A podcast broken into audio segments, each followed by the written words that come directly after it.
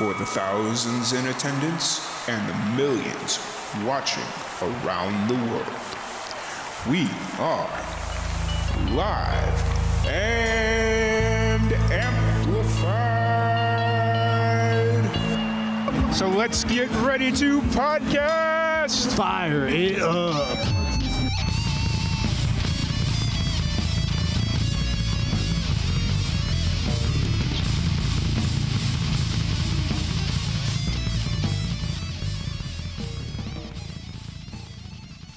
What's going on, everybody? It's your host, Tom Quiet. We are back. We are back. We are back. The fucking coronavirus is not going to slow us down. We are still doing the Jam Session podcast. We are hitting it. We are killing it. We are moving forward as we always do.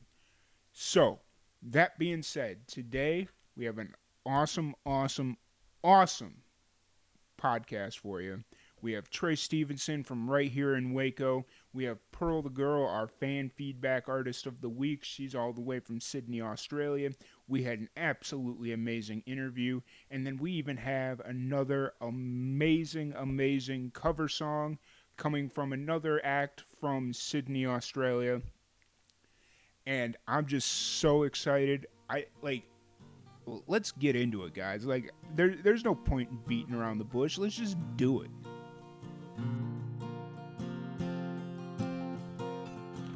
Well, how was I to know that the dust in my soul was there for a reason? A reason won't show, it couldn't be rust, it might be gold. The sound of my hands on with the show. Prize that already bears my name, just gotta get there first before it gets claimed. I call on you when I have the time. I promise I'll wave goodbye above the water been a long way down, and I'll catch you when the next sunrise comes back around. I guess I should have told you I was stuck in my ways, must have passed the white flag by. Now I'm high above the water. Now look at me flying. Now I'm staring at the devil standing in the roses, staring right at me. Where you wanna go, son? Take what you need, but don't weigh yourself down. If you stir up trouble, you know I'll be around. But you better not call when the money's not right. In the free of the fall, I wanna kiss you goodnight. Take a look around, make yourself at home. Just take a deep breath just fine high above the water and everything twice. She's been a long way down, and I'll catch you when the next sunrise comes back around. I guess I should have told you I was stuck in my ways, so pass the white flag by. I'm high above the water now. Look at me flying. Won't you look at me fly?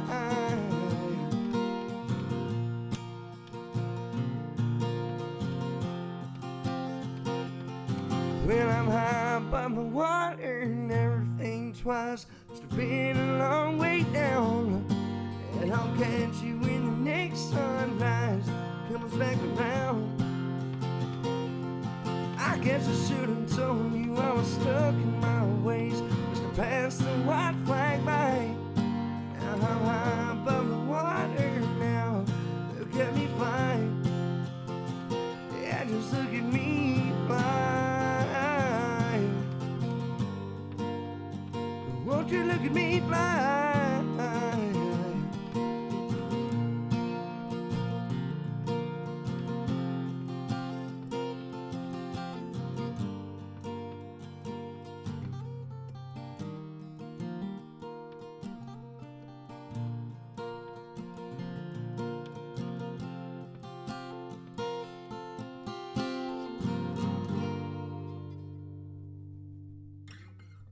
Welcome, everybody, to another live and amplified jam session. I am Tom Quiet, your host. We are here live in Waco, Texas, And we have a very special guest with us today. We have Trey Stephenson, born and raised in Waco. Uh, what was the uh, cover song you just played? That song that was uh, "Look at Me Fly" by Stoney LaRue. Okay. And why'd you uh, choose that song? Actually, so the first time I had ever heard Stoney, um, I was in Nacogdoches going to school out there uh, for college, and um, I worked at this little this bar called Banita Creek Hall, and Stoney LaRue came and played, and that song uh, has always kind of been one of my my favorites that he does. That kind of I guess spoke to me. So let's start from the beginning, and then we'll kind of work our way forward. Um, what got you started in music? Um, originally, um, my mom had an Alan Jackson CD, and uh, I loved Alan Jackson as a kid. You know, tried to learn how to play the guitar, and it wasn't until I was about ten years old my hands got big enough to comfortably play. Um, but at that point, I was listening to, you know, ACDC and Metallica and playing Guitar Hero, and um, I never really was good at Guitar Hero, but um, playing the regular real guitar, you know, it always was just something that was a comfort zone for me. Um, I'd sit and after school every day for hours and just pick by myself, and you know, at first it was a hobby. Now it's it's still a hobby. Uh, you know, I just get to play in front of people now and not to myself in a room by myself. And what was it uh, about the guitar that prompted you to pick up the guitar? Um, really, it's the you can how you, you can relay your emotion, what you're feeling at the time. Um, you know, I, I think will really show in, in your playing and in how you play a song. Um, probably one of my favorite ins- inspirations as far as what inspired me to actually learn the guitar and play and technique was watching uh, old video music videos of uh, Guns N' Roses and you know watching uh, you know Slash do the the Godfather theme song and um, or watching videos of Eric Clapton and um, so just those guys put so much emotion through their playing and I always thought it was really cool and I tried to I guess do the same with my playing you know uh, and just kind of so what I'm feeling is kind of how I'm playing um, whether it be something mellow or if I'm, you know,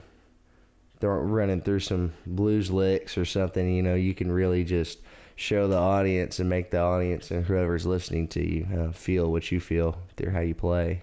Do you, being that you're from Central Texas, do you feel like you were kind of pushed towards doing like red dirt country and country music, or was that always something that you? Um, you know, it was kind of, I wasn't, I don't really feel pushed, but it, it just, for how I grew up and I grew up around the red dirt and around old Nashville country and rock and roll and, you know, Southern rock and, um, you know, the red dirt country music style um, kind of speaks to, it, it fits all of those in its own way, you know, and so it spoke to me. Um, so it's just kind of what I ended up picking up. So we're gonna have you do a, an original here in a second, but um, what's kind of your writing process when you get ready to write a song? I'll, I'll have a random thought and a, a, a lyrical progression will pop up, pop in my head, you know, randomly throughout the day. I could just be doing anything, and I'll write it down, and I'll go home and uh, you know, and I'll I'll kind of sit and try to expand on what I thought of the, the that those lyrics, and try to make a verse, and then I'll try to come up with some sort of you know what I want to do with the guitar with that verse, you know, and then uh, just kind of build off of it. And I've had some songs that just come to me like that, and the other ones it's taken takes me months, and I'll, I'll stop writing it, and months will go by, and I'll I'll think of something, and I'm like, man, that could fit perfectly in that song I started writing, you know, last year. And so yeah, it's just uh, really I just write my my random thoughts down, and then I'm like, oh, I can turn that to a song, or try to at least. Um, so what song? What originally are you gonna play for us first? Um, this one's called White Picket Fence.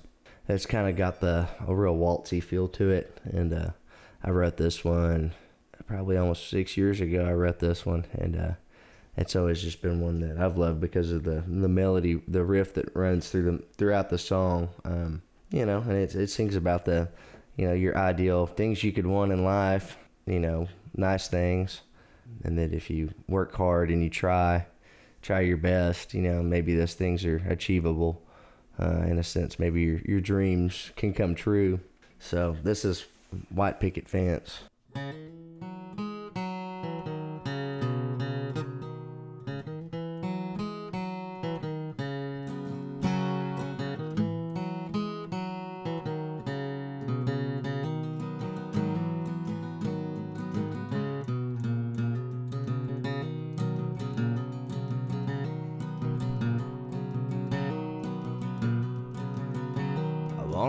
on a hill white picket fence. Dog in the yard, a girl that won't bitch. A good job to go to and cold beer to drink. To have a life just like that ain't as hard as you think. If you work hard every day and always tell the truth, the good Lord is watching, so mind what you do. Others the same way that they treat you. One day all of your dreams will come true.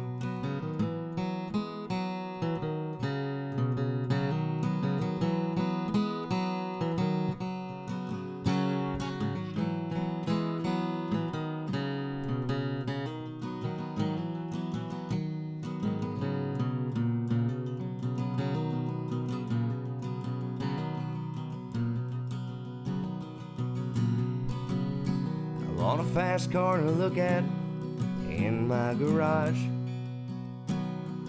Brand new Harley with hard bags and tall bars. A bass boat on the trailer with a full tank of gas. To have a life just like that can't be too much to ask. If you work hard every day and always tell the truth, the good Lord is watching, so mind what you do. Others the same way that they treat you. One day all of your dreams will come true. La la la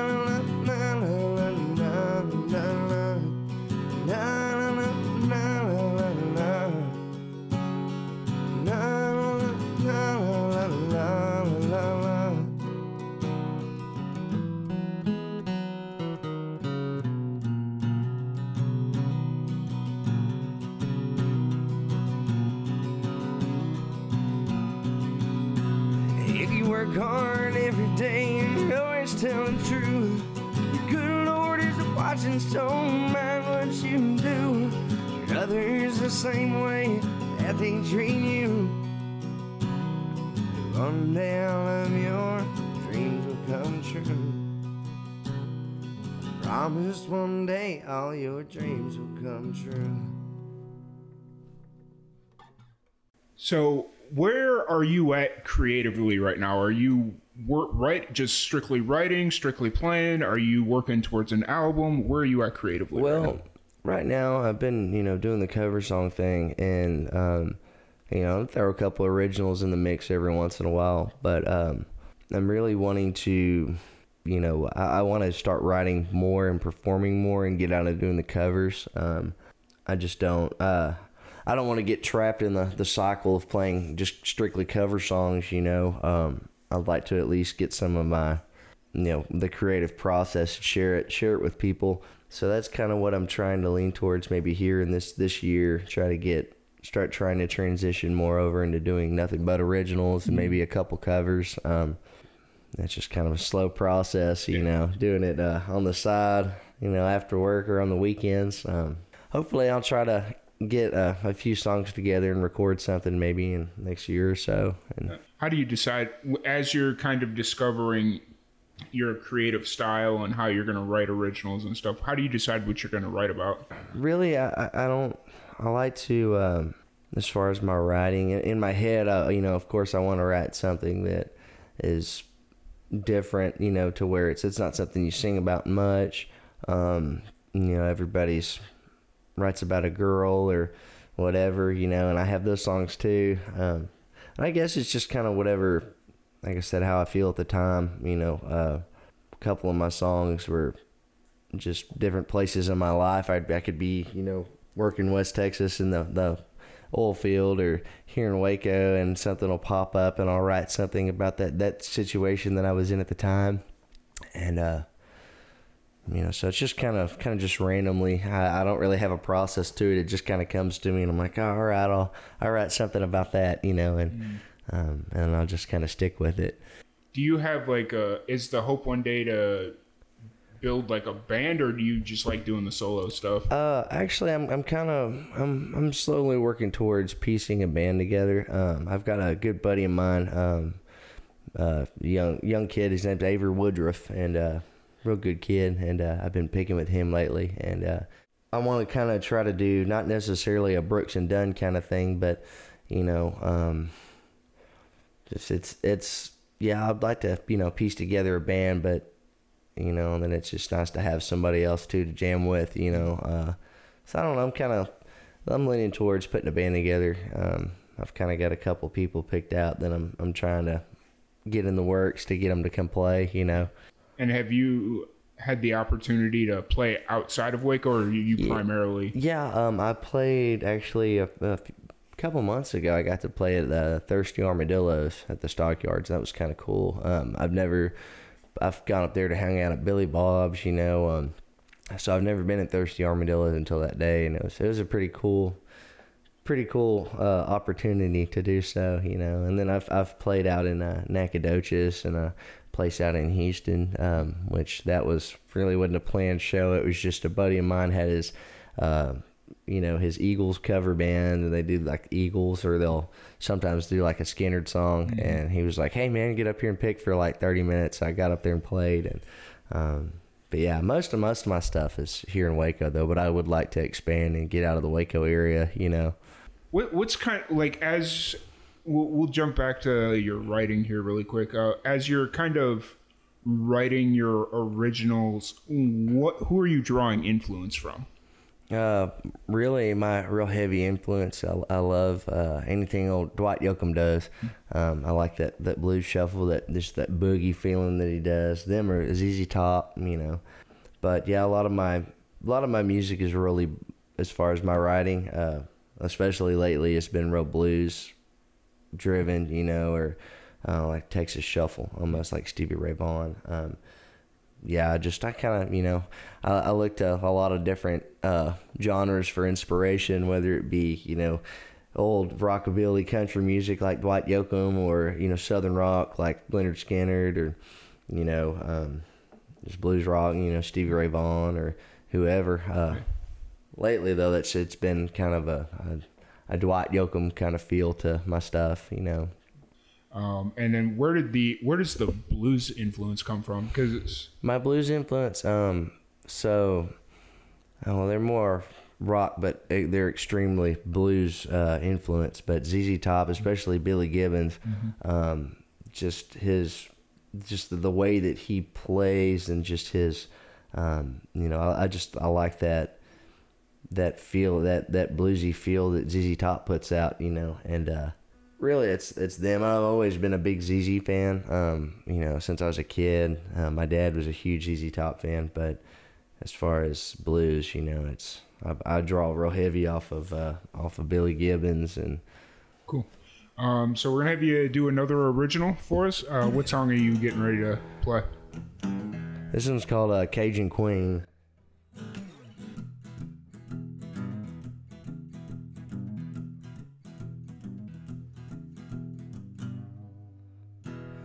Well, she's about five foot flat, don't take no crap. She's the cutest thing I ever seen. She's real hard working, she's good at cooking, she belongs in a magazine. She's got country roots, she's got Justin boots and miss me faded jeans. She knows how to scoot in her dancing boots, she's a red hot Cajun queen. And I said, oh, hey there, cutie, won't you keep on scooting, but take me with you, please. To make me beg, cause I swear to God that I get down on my knees. But won't you give me a minute, look, give me a minute, let me show you what I got. I promise I won't let you down, let me show you what I've got.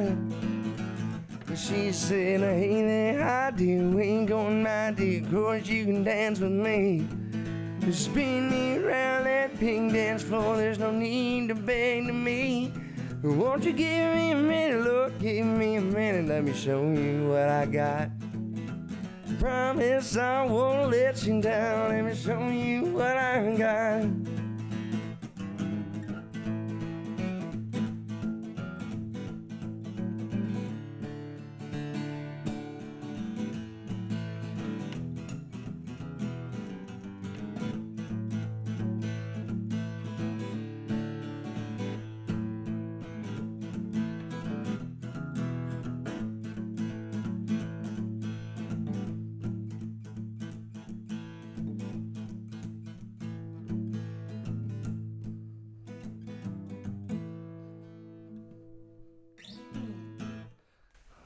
Short and sweet there on that one.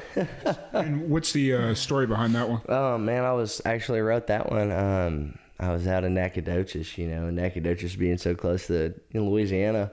Um, you got a lot of uh, Cajun women, you know, go to school out there, and um, uh, like I said, I worked at a dance dance hall at the time, and uh, there was this girl that I ended up dating her for a couple years, but um, you know, she was an inspiration on that one in a sense. A uh, real big dancer, you know. Of course, that's how we met. Is I wanted to dance with her. Uh, so I wrote, started writing that one, and then I actually finished it, um, finished it out, you know, a couple years later because the song originally, and I don't really remember how it used to go, but it, it was kind of different. And I, but it still had that that bluesy, that boogie to it, you mm-hmm. know. Um, I ended up changing it up just a hair to what it is now. Nice.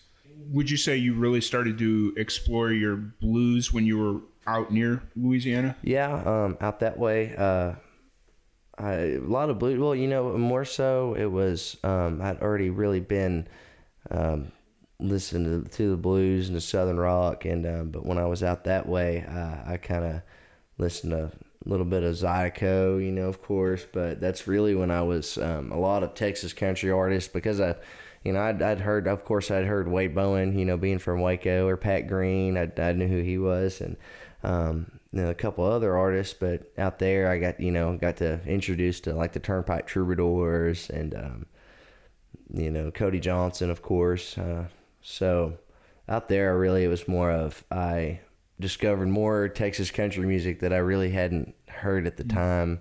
Um, Whiskey Myers was another one. Uh, uh, you know, those guys are awesome. Um, I actually got to meet them out there when I worked at that bar and uh, out there in Nac, and they're another as far as you know musically as an inspiration to me because they're a lot of they've got that southern rock feel to them, but you know.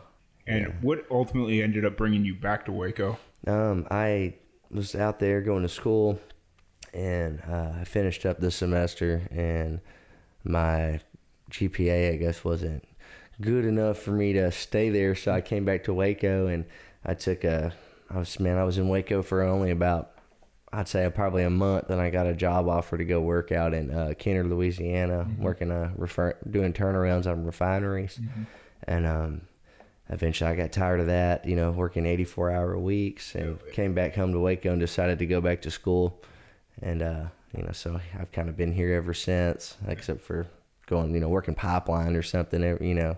But yeah, Waco, I, I just came back to Waco and then just in the time that I'd been gone from Nacogdoches, then briefly in Waco and then to Houston and Louisiana working refineries and then coming back to Waco, the music scene in Waco changed so much. Uh, mm-hmm. Uh, and uh, it really opened up a lot of doors for people like me um, mm-hmm. who used to hang out at you know local rock venues in Waco like Art Ambush and at that time, I feel like the Texas Red Dirt music, you know, was starting to really thrive in Waco, mm-hmm. in the Waco music scene. Um, so it kind of, I was able to start playing open mics and mm-hmm. hang out and meet a bunch of other musicians, and I made a lot of good friends that, um, you know, I've known for uh, pretty close to ten years now. Um, so yeah, I just Waco's just always drawn me back in one way or another. I guess you could say, whether it be for the music or just people and all my family's here in Waco. So, yeah. well, I think the reason that Waco's music scene has really started to pick up the way it has is well, being so close to Austin really helps. Like yeah. the, the explosion of Austin. So people that are traveling through, whether obviously they're going east to west, if they're going from Dallas to Austin.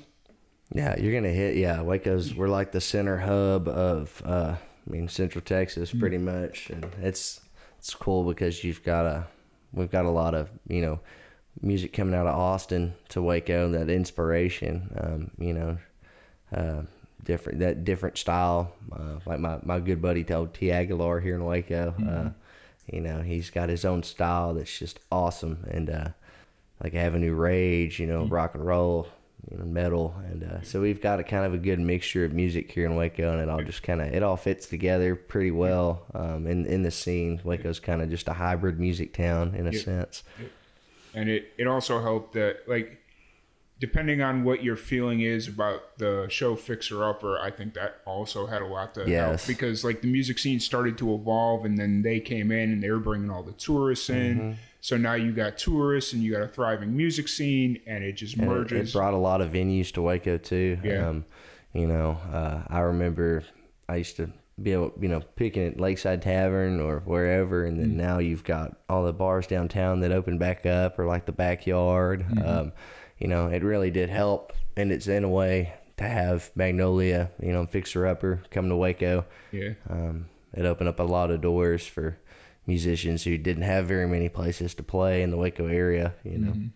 it, I'm sure you've got your old timers that are like, "No, this isn't Waco anymore." Oh, yeah. But then you got like now you can feel. I feel like you could raise families. You could raise generations of families here just because of how it is now. Oh yeah, it's nice. I mean, Waco's definitely it's come a long way. It's all grown. Uh, you know, uh, I actually graduated from China Spring High School, and uh, but I remember when China Spring wasn't nothing but there was griffs out there mm-hmm. and the Bush's Chicken. You know, and I remember when we first got the Sonic and the McDonald's, and then the, the apartments went up out there and all the housing divisions, and it just all blew up so fast. Yeah. And it's a good thing though. You Yeah. know, it Well, needed it. I mean, you could still see the the remnants of old Waco.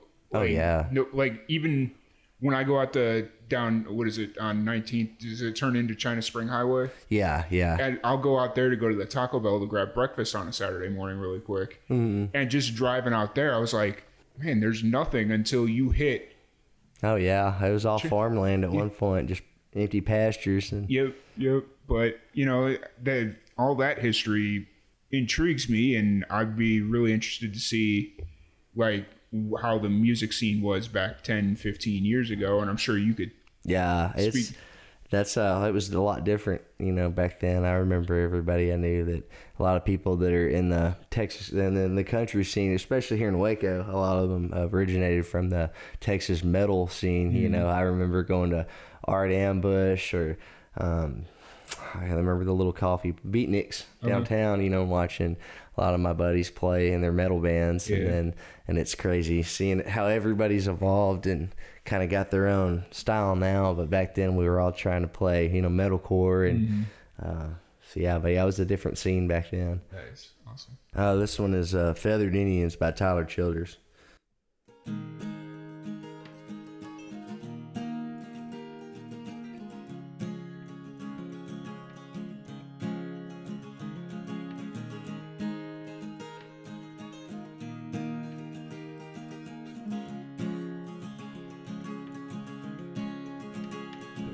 My buckle makes impressions on the inside of her thigh. There are little feathered Indians where we tussle through the night. If I'd known she was religious, then I wouldn't have came stone to the house of such an angel to fuck up and head back home.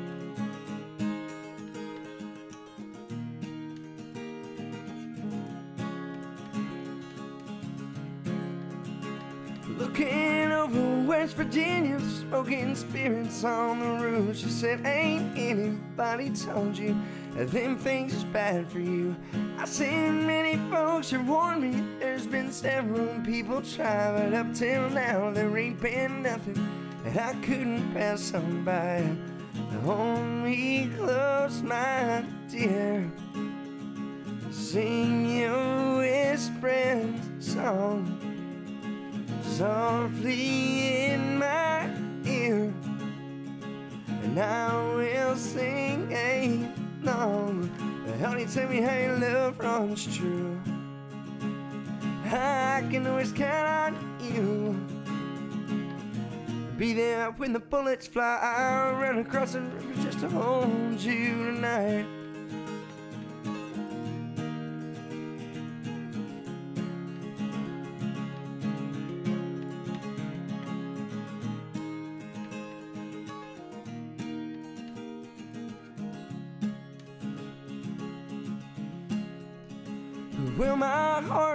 Bullets from the circles it has raised. Like them little feathered Indians calling out the clouds of rain. I go running through the thicket. I go careless through the thorns. Just hold you for a minute. always leaves me one more. Hold me close, my dear.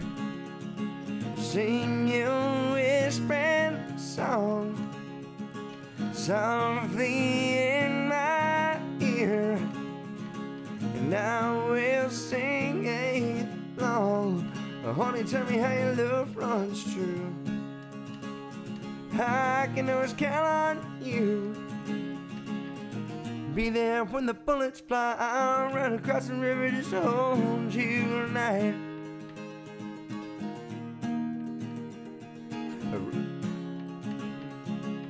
Run across the river just to hold you tonight.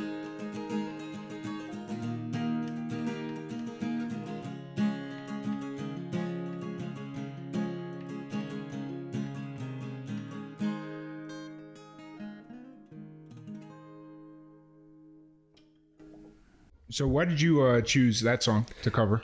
Um, I thought it was really cool when I first heard it. Um, Tyler Childers is just such a different, unique artist, and uh, you know he's got that real old school country feel to him, but it's more modernized. I don't know. It's just it was just a good fresh breath for the music I was listening to. You know, to have somebody like that come on the radio and.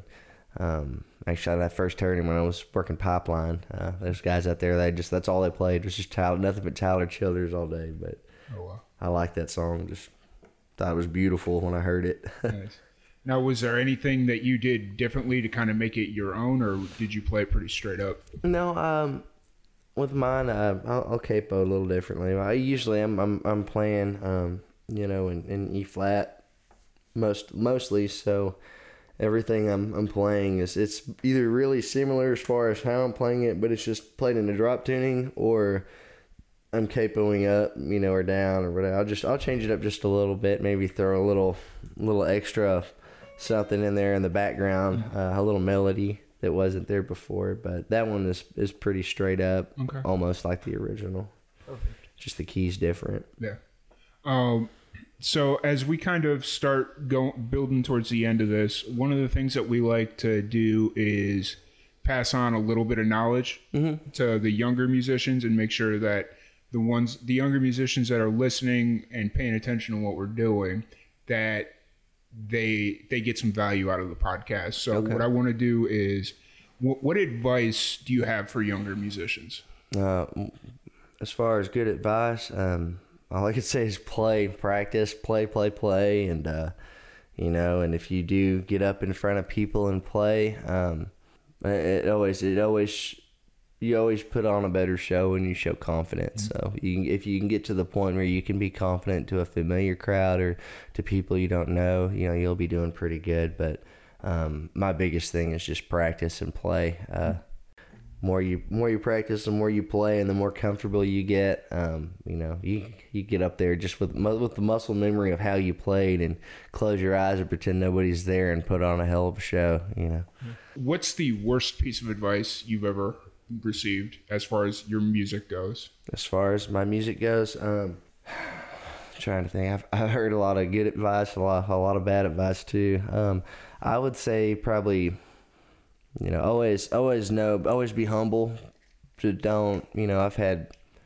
I really, I, I as far as bad advice goes, um, I mean, of course, don't don't drink a lot of Fireball when you're trying to put on a show for Yeah. people you don't know. But no, I just just stay humble. That's all I can say as far as you know when when you start to put if you you know you if you have somebody tell you like man you're awesome and you're badass and you know and let it get let it get to your head and get big headed about it you know um you may be a great musician but a lot of people are are a lot of your fellow musicians are going to kind of look at you funny and look at you different when you get big headed like that so just don't don't don't let it go to your head when people tell you you're awesome you know just just stay humble Nice. And uh, I think ultimately, what the takeaway from that is, don't forget why you started playing music in the Yeah. first place. Because for most musicians, it's because I love it. yes So if you ever lose the joy and passion in the music, you know, then maybe it's time to hang up the Yeah, if, hang- if you're just doing it for the paycheck, then maybe it's time to hang up the boots. Yeah, exactly. You know, you But- gotta you got those gigs that will pay good, and you you're gonna enjoy it. You know, and for some it does become a way to make. That's how they get their income. But you know, you gotta also play. I mean, sometimes you gotta play for just tips, or even just the the play for the opportunity to be able to play at the venue you're at, um, just to get your foot in the door. What's your upcoming show schedule looking like? Right now, um, I've been kind of slow lately. I mean, I've got a couple. I've got tonight. I'm play eight to eleven out at Lakeside Tavern. Um, Wednesday, I'm at Lakeside Tavern. Uh, this Thursday, I'm actually gonna uh, take over and run the the open mic for Tiffany Valentine. I'm gonna run that at Mayberry's Tavern in Lorena.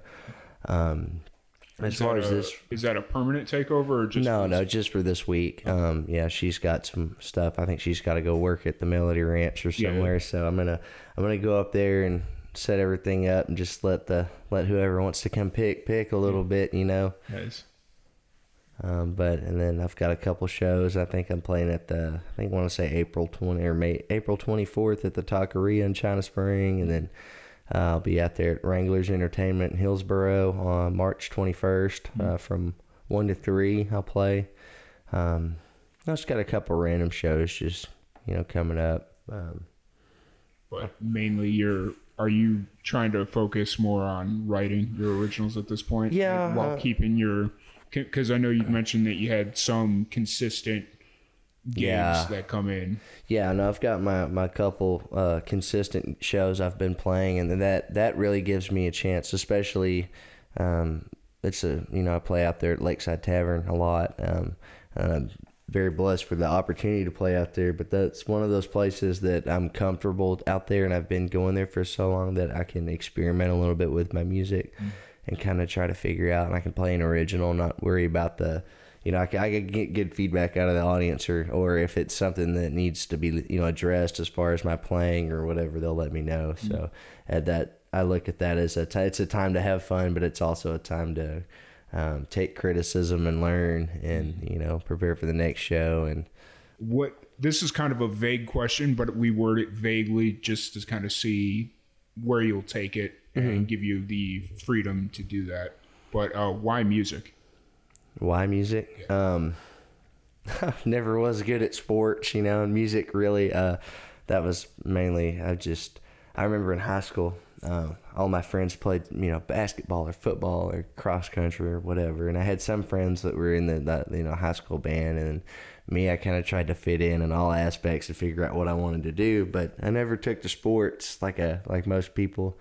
Um, I never really hung out with friends after school either. It was just I felt more comfortable with music, and I would sit at the house and I'd play guitar and I'd I'd play and play and play, and then um, you know from get out of school, get home about four o'clock, and play till sit there and pick till like eleven thirty at night every day, and uh, I just felt more comfortable that way, you know. When I I, quit doing.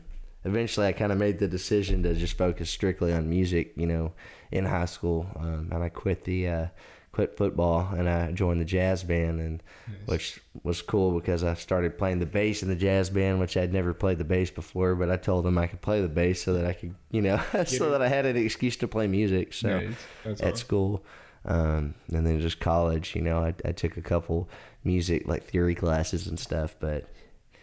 Yeah, I just I, music is it, it just I feel like it fits me better. Uh, it makes me happier than you know watching football or baseball or playing you know either of the I feel like in Texas it's kind of sacrilegious not to be in football, but no, yeah no it is no I'll still watch the games you know but um, I always if I had if it was like life and death football and music you know I had to pick one or the other it would be music Yeah. uh, every I mean, time there, there's definitely nothing wrong with that. It's, we're gonna have you do one last original. okay Um, what song are you gonna do, and what's the story behind it?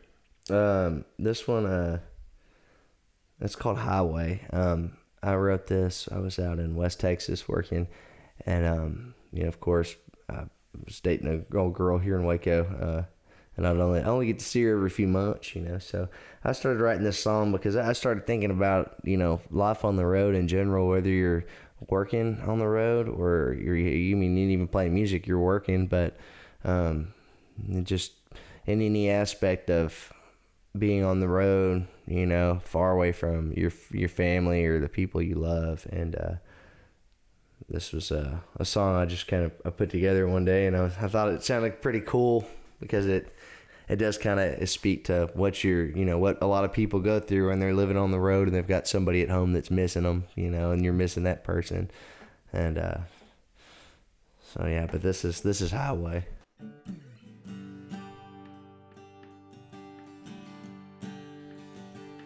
Well, I'm flying down this highway, hoping things will just go my way. My baby's crying on the telephone. And she's saying that she's missed me, so I need to get in a hurry. Cause she's gonna love me when I get back home. And I know it's been too long since I held my baby tight. I get where I'm going. We won't get any sleep tonight. So I'm flying down this highway, hoping things will just go my way. A Lone Star flag is waving me back home. Doing 90 in a 30, yeah, sure in a hurry. But baby's gonna love me when I get back home. And I know it's been too long since I held my baby tighter. But I get where I'm going. We won't get any sleep tonight.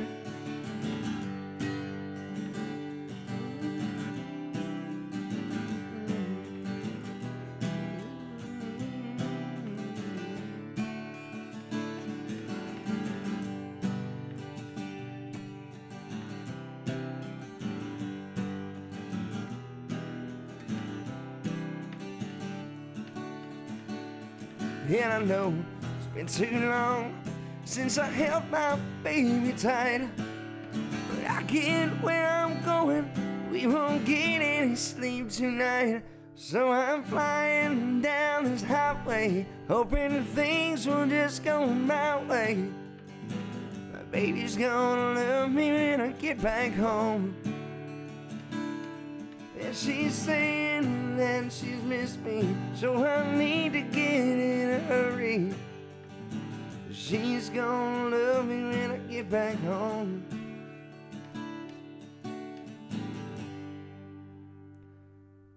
Thank y'all. My name's Trey Stephenson. I've enjoyed playing for y'all tonight. Y'all can add me on Facebook, um, or just come holler at me at a show. Good night. Please excuse us while we pay some bills. First off, we want to thank everybody for always supporting us, all the listeners, all the viewers. Um, we definitely wouldn't be where we're at without you guys. We wouldn't be able to do what we do without y'all. But that being said, we also want to thank MXL microphones. They are the exclusive microphones that we use. Every video, every podcast, it's an MXL microphone. So if you wonder why our quality sounds so great, it's because an MXL microphone gave it to us. If you're interested in checking them out, go to mxlmics.com and tell them Live and Amplified sent you. Make sure you also follow them on social media, Facebook and Instagram as well. That's where you get the latest updates on all the brand new gear and microphones and all the cool stuff they're working on. And next up, shout out to the Liberty. The Liberty has been a huge supporter of ours for the last probably since we started. Liberty's been supporting us. They've hooked us up with some of the best interviews we've had, some of the biggest names. So we want to thank them by showing them a little bit of love on this one. Uh, go and check out thelibertyinc.com. They have some amazing shows coming up, and they update their show calendar weekly with brand new shows. I know they got some amazing acts coming up. And if you want to check out the rest of their shows, make sure you check them out on Facebook or at thelibertyinc.com. And as always, we would love your support by checking us out on Facebook and all our social media at Live and Amplified. We also accept Cash App donations, so if you feel like you want to just monetarily support us, we'd very much appreciate it. Uh, hit us up about our Cash App information, but it's Live and Amplified with the little dollar sign deal. And any donations of $10 or more will get you a heavy metal shout out right here on the podcast. I hope y'all really, really enjoyed that jam session. I had an absolute blast sitting down and chatting with uh, Trey Stephenson there a bit. Really enjoyed his music. Found out that we're actually neighbors. He lives up the hill a little bit of the ways. So that's really cool. Had an absolute blast learning about old Waco, new Waco. Really enjoyed his music, like I said. And I hope you guys enjoyed it. Um, and so now is the time where we kind of transition a little bit into the fan feedback artist of the week. I'm not going to beat around the bush because this interview is amazing. It's nice, it's long, it's good. We keep the pace going. I think you guys will really, really enjoy it. But um, this fan feedback artist of the week was suggested by a friend of the podcast, Sarah Bernardo from uh, Dirty Spells. If you haven't heard of them, go check out the band. They play in Sydney, Australia. She's from Canada, but they're based out of Sydney, Australia. But she turned me on to Pearl the Girl, who is our fan feedback artist of the week. And let's just jump into it.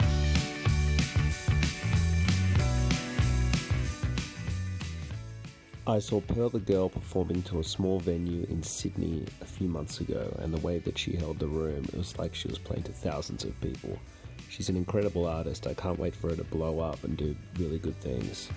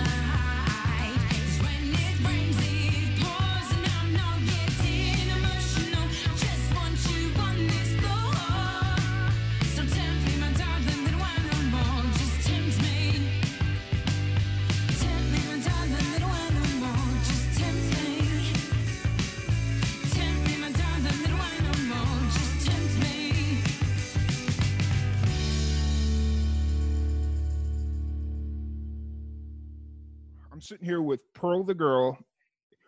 You're based out of Sydney. how how's everything going right now? We just kind of talked about it before we really started rolling, but how's everything going right now with the virus and your Well- music and all that stuff?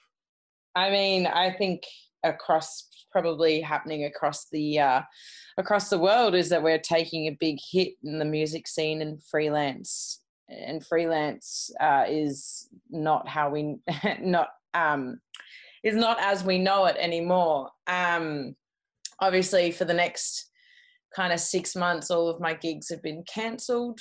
Um, I had a tour that was going to happen in June, July in the UK and Europe, which has been uh, kind of put on the back burner. I'm going to make a call about a month out from that and see see what the how everything is at that point. But I'm not particularly hopeful because I reckon I'll have to cancel it. Um, just investing a lot of my spare time into the stock stock market right now. Mhm. Yep. There's not I a did- lot else to do, really. I did the exact same thing. At, I think it was Friday. The company I work for has like a stock purchasing plan, so like you could take so much your uh, paycheck and they'll kind of like invest it for you. And I was oh like, wow! I was like, you know what? This is l- like, I'm sure the stock market's going to f- still continue to fluctuate, but it's already pretty low. So now is a good time, or else I was going to have to wait until I think June Yeah. or July to get back into their purchasing plan because Yeah. they offer it like every three months. Oh, I gotcha. So I was well, like, you know what? I, yeah, do it. I um, I, this I've just kind of because I I know, gosh, we're gonna we're gonna go down a very boring topic if we keep Mm. talking about our share portfolios, but happens. but um. But I I've just started to take control of my own one and buy and sell my own stocks, which I think is a pretty pretty um I'm pretty proud of myself to be honest, to be a 23 year old uh, who's in charge of her own portfolio. Mhm. Um, you know, I reckon that's something to be positive about. Oh yeah, absolutely. So you were selected as our fan feedback artist of the week. You were not. You were introduced to me by uh, Sarah Bernardo from uh, uh, Dirty Spells, Steady spells, yeah. and then uh, a couple other people just kind of dropped your name, and so definitely had to come check you out. We've we've really been trying to find really good musicians in Australia because I've been wanting to come to Australia for like the last two years or so. And so like it just all the musicians that we keep finding is absolutely amazing. And the fact that it seems like the community is really supportive of each Yeah. other, you know, because it's like, hey, who do you recommend? Oh, go to these. And then they rattle off like 12 names, you know, and it's just absolutely amazing.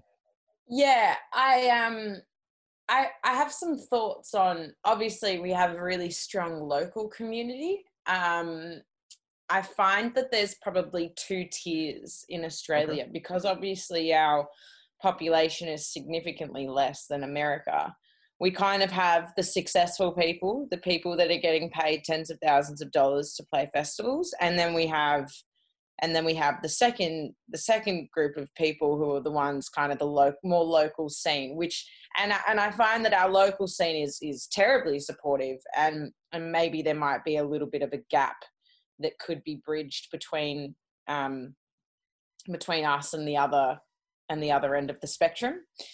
Um I, I find that in America like I, have lots of lots of friends. Obviously my, one of my passions is to throw gigs and to book all my friends right? And then to draw and to work together. I think that's really important and it's important to lift each other. And i think you know the benefit of having more people over in america is there is that middle that middle tier of touring artists and who are who are who are supporting themselves solely through music but maybe not necessarily internationally recognized. Um so Australia is a really um, we have an interesting music industry, and I and I suppose now it's kind of becoming a bit of a, a hard time. I mean, I know you probably know that we had really um, intense fires Mm-hmm. that wiped out a lot of our a, a lot of our land and a lot of people's homes, and and there's a really good um, speech that one of our politicians made about how you know the, the music industry was the first in was the first industry to kind of donate their time and and and their and their um, talents to raising money for for the fires and now we're the first people to take a hit during a global pande- global pandemic Mm-hmm. you know we're the we're the first ones to kind of lose all our jobs and and and not really have any backup you Yeah. know there Yeah. there is no backup like you know and even even personally like and full disclosure like i don't i don't like to tell people this but i, I do uber driving on the side right and Yep. even now i'm struggling to like i can't even really i'm i'm, I'm waking up every day and going oh do i go out and risk you know being a carrier for a virus you know to my Mhm. family or something like that um i digress yeah. um, to go back to the uh, uh, bushfire, that was actually one of the things that kind of spawned the idea of. Well, actually, th- this is going to be a weird thing to say, but it it was like one of the things that pulled me into the 21st century and gave me the idea of start doing interviews with international artists through Zoom Yeah. here. and it's really great that you're doing that. I I am honored and, and and you know when I saw your the post that you tagged me and I was like, wait, this guy's in Texas. Yeah. That's awesome. Yeah, well, it actually you kind of scared me for a little bit because I posted it originally on Friday, I th- Friday my time, and then I didn't hear from you or I didn't like get a response or anything, and I'm like, all right, well let me message you, and then it was like another day before you, or yeah, I think it was like another day before you responded back, and I'm like. Well, what if she doesn't want to do this? Like, I'm gonna feel stupid and then finally i saw you message my personal page and then you messaged the main page or vice versa i was like okay cool we're in the clear we're good. We're good. Yeah. but you know that like this is the I just didn't see it. I'm so sorry. no you're fine it's totally cool it's just like you know sometimes you never know i never know how musicians are going to react Like, yeah. I've, I've been in situations where they think it's some sort of scam. And then I've been in situations where it's like, oh, this is too good to be true. And it's like, no, it's just an interview. Like, what, That's who, cool. Who, who are we here? Like, you know, We have the resources to to do these things now. So um it's a pleasure to be involved.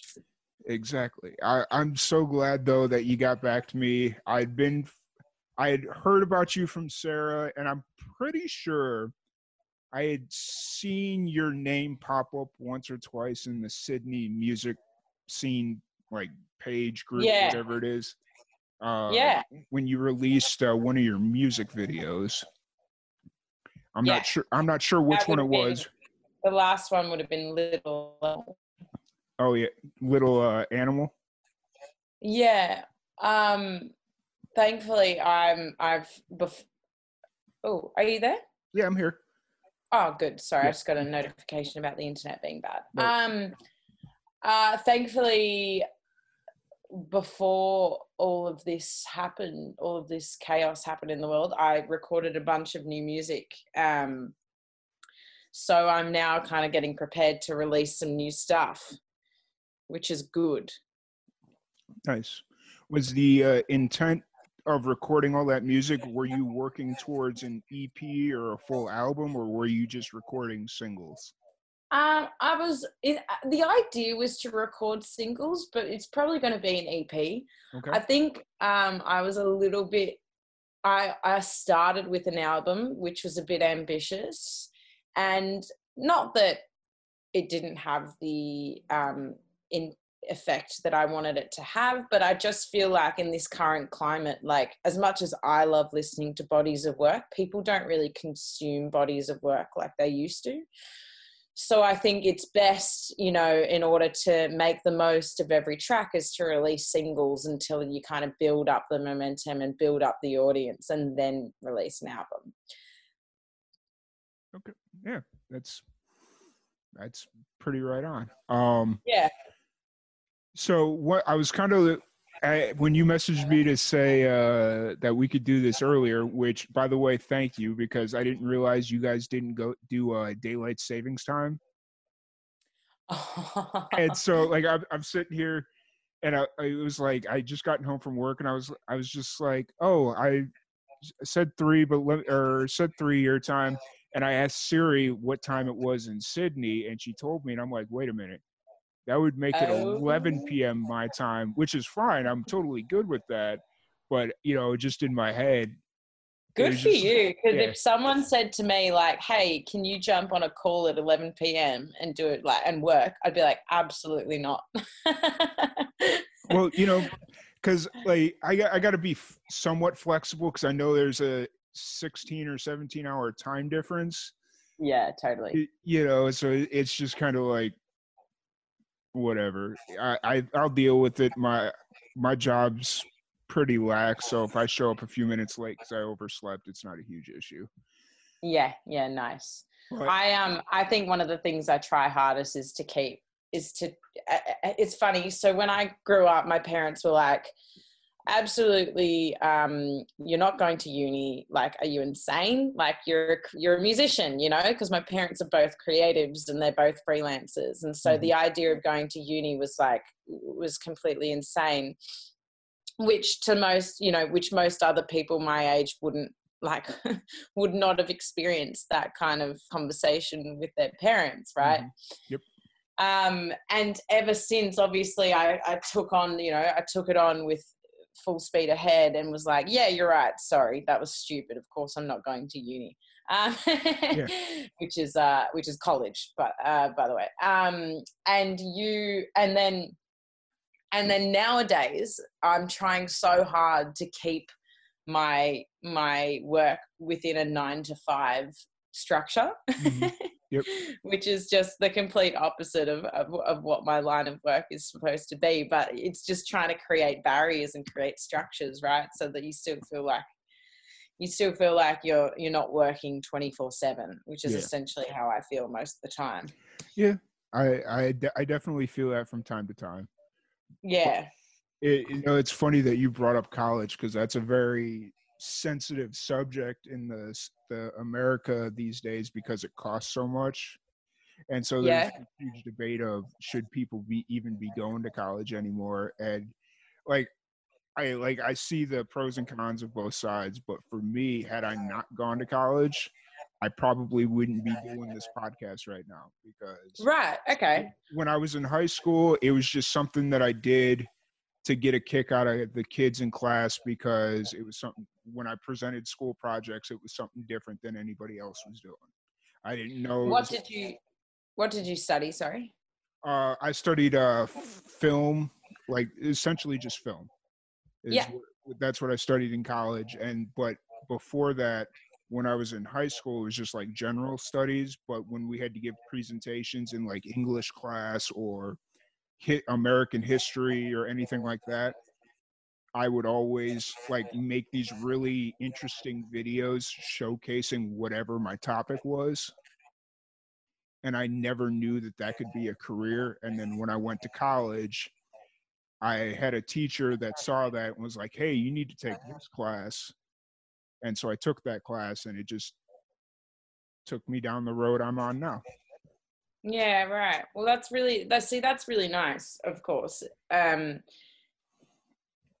So- but I, I- find it interesting because obviously these days, it, it, you, it that you, people, teenagers, have Mhm. so much more accessibility to to quality camera equipment Yep. that that produces high definition, good, uh, and if they're smart, good quality content, right? Yep. and so and so it's one of those troubling times where it's like well is it do you need to go to uni you know we've got Yep. the i've got you know my partner for instance is you know tv presenter and content maker and he's Mhm. got competitors that are 15 years younger than him you Mhm. know th- that are teenagers I, I'm going to, I'm 33 right, or 32, about to turn 33 in the next few months. And Yeah. I've and got you're experiencing the same thing i bet Yeah, and I've got these kids, and even the one of the guys that I work with, he's 40, and we're sitting there it's like i've been doing this for seven eight years he's been doing this for four or five years and then there, there are these kids that are coming in that are 21 and it's like doing stuff that i wish i could do like Yeah, and they're doing things. They're doing jobs where they're doing everything themselves. You know, we're, we're it's uh, sadly past the days where we need like a crew of eight people to to Mhm. do a job. You know what I mean? Like it's uh, it's fascinating, but um, you yeah, you just have to trust your um your abilities and your talents. I suppose yeah it's hard and adapt, adapt more than anything, right? yep exactly exactly Uh, but Yeah.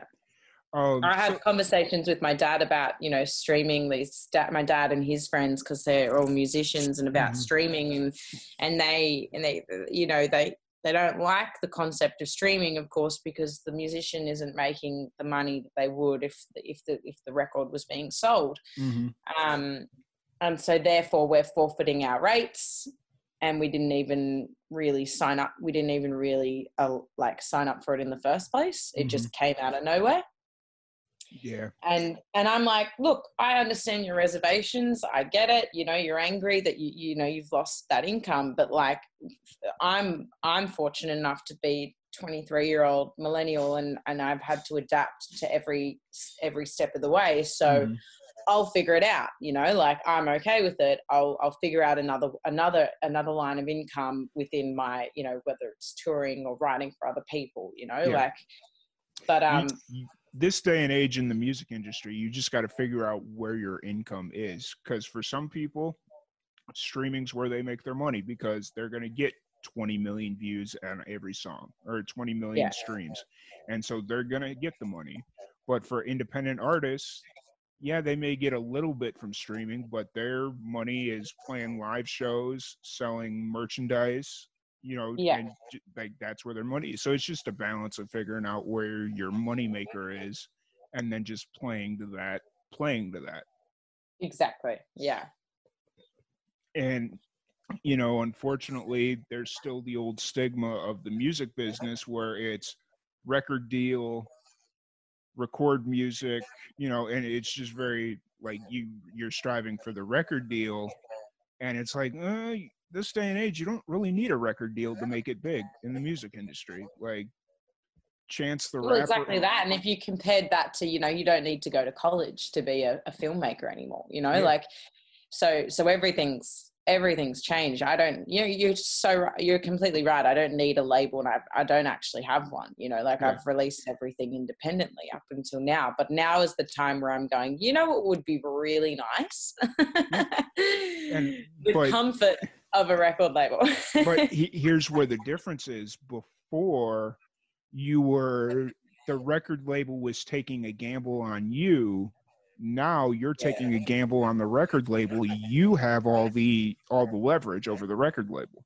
Like Yeah, if you go in if you go in with a huge social media following and the record label sees that they're like well it doesn't matter what they release. They're going to get x amount of views regardless you're taking a gamble on if the record label is actually going to help you or not or if it's this is just something that you could have done yourself. You know Mm, so right now i think as long as independent musicians have the following they have all the leverage. Yeah. It's um it's it does make i mean it does like it does make it a bit difficult for people who can't obviously get the following. I mean it's hard because you don't you don't people don't follow you. I mean maybe this is a generalization but i would i would suggest that maybe people don't follow you for your music in the Mhm. first place. They follow you because you post pretty pictures of you know half your ass hanging out but th- like which is also which is also great. Um, but here, but- here's the, here to counteract that the people that are following you because they like the pictures you post they're not engaged in anything else. Like so they so like, like let's say you're a musician but you also post those pictures. Yeah those pictures are going to get you a lot of likes but they're not engaging in your music because that's not what they came there for so it, Yeah. it, it, it's a weird you know weird kind of catch twenty two type thing. Oh yeah, it's a it's a vicious cycle. Yeah. But um, let, let's kind of wheel it back a little bit and uh, Yeah. let, let's uh, talk about. Let's start from the beginning a little bit because we we got it off. We got started off hot there, and uh, what got you started in music? Um, my parents, I would suggest, because I grew up in a household of musicians. My mum and dad were both um, both did were music full time. Um, I, my dad claims that he never tried to enforce or teach me how to play, how to sing, and how to how to play, but um but i did kind of naturally obviously move that way anyway through through a heavy influence at home. Um my mom was more the one that was like you need to do piano lessons girl. You're not going to make money unless you can write your own music. Mhm. Um, and so she was having me do piano lessons with which naturally as a you know 10 year old i resented.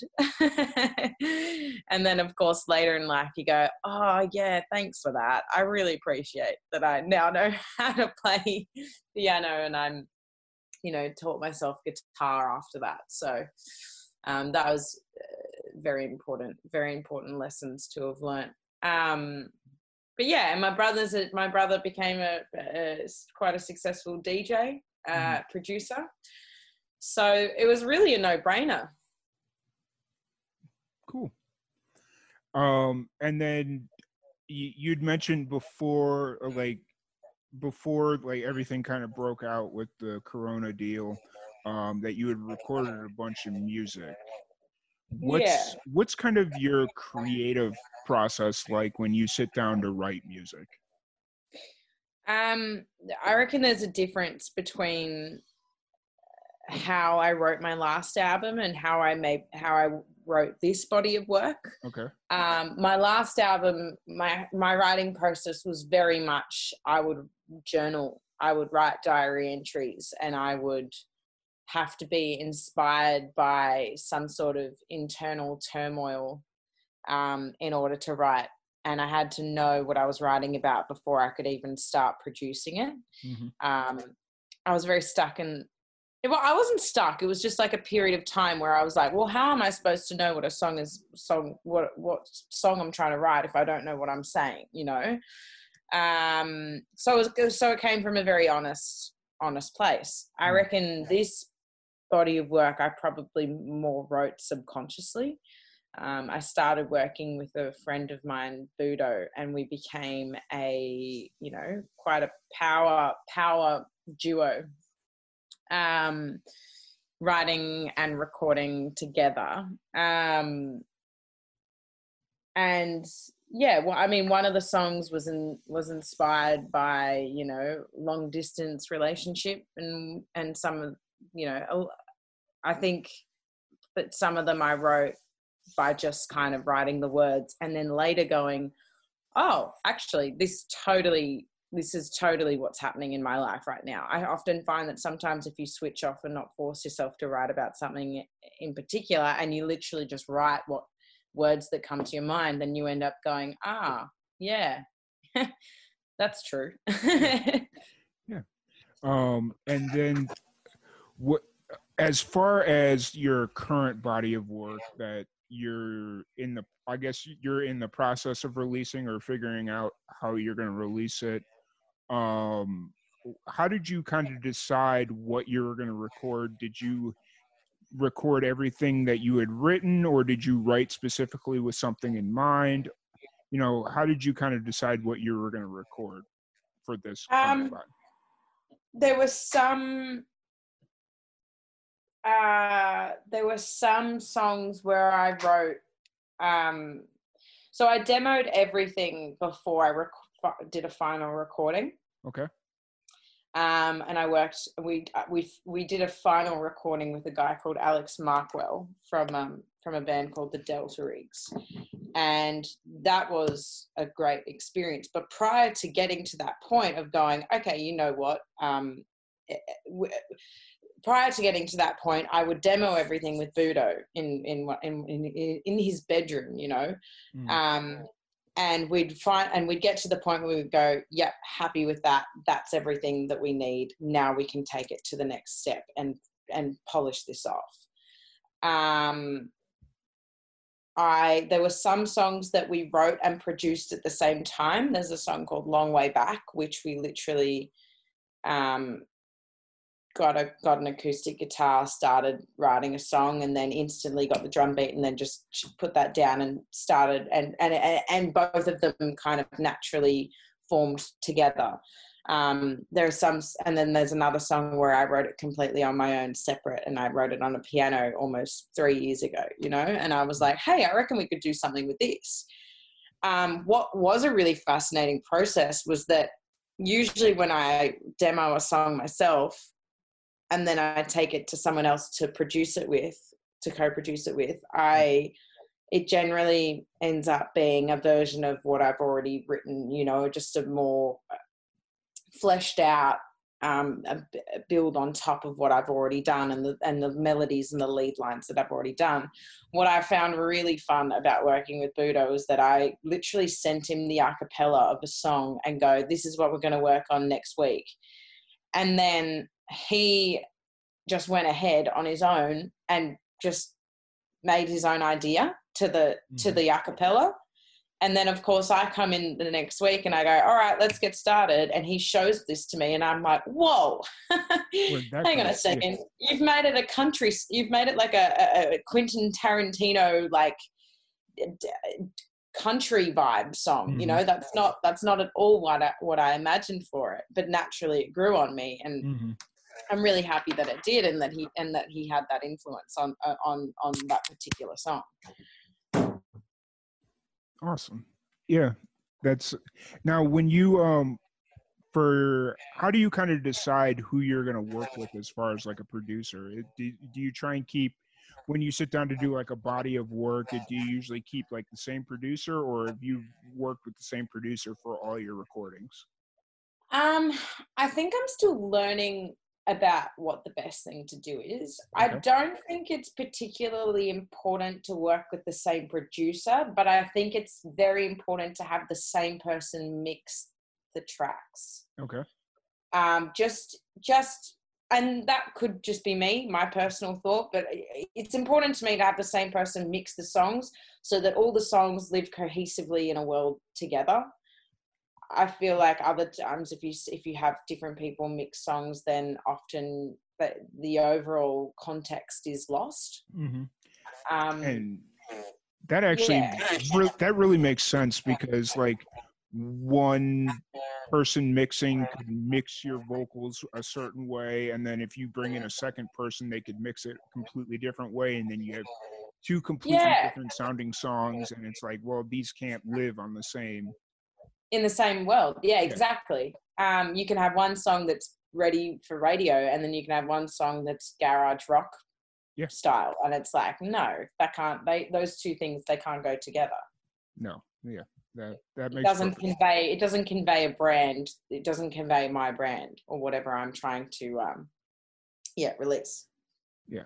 And that that makes perfect sense i hadn't really thought of it that way but now that you bring that up it's like oh yeah that makes a lot of sense um yeah, I have worked with. So, for instance, I worked on it with a different producer on my last record, and then I had someone else mix that, and and and after that, I kind of learned. And I mean, hindsight's always a cool, cruel mistress, right? Uh, mhm. It wasn't until looking back that I go, oh, actually, okay, this is what I liked, this is what I didn't, this this doesn't sound right, and this, do- but that all came with experience of then, you know, taking this first body of work that I'd ever made and taking it on the road and going on tour and playing it live with my band and going, oh, okay, this is how it maybe maybe should have sound because of, because of course there's a huge difference between a recorded track and then how you play it live and Mhm. you can you can take liberties when you're playing live and and change sounds and you know make it work make it work in that in that realm Mhm. Um, I, I like I was mentioning a little uh, before. I before we jumped on here, I was kind of looking through your Facebook page and a couple other things just to kind of get a little bit more context on who you were. And it looks like you've played or have had a chance to tour out and play a bunch of places. Yeah. Because I was kind of reading the uh, in your bio about the uh, beat up rental van in New Zealand. That that was a, yeah. that was a very int- or cool story. Um, and then I saw the uh, that you played in Japan as well.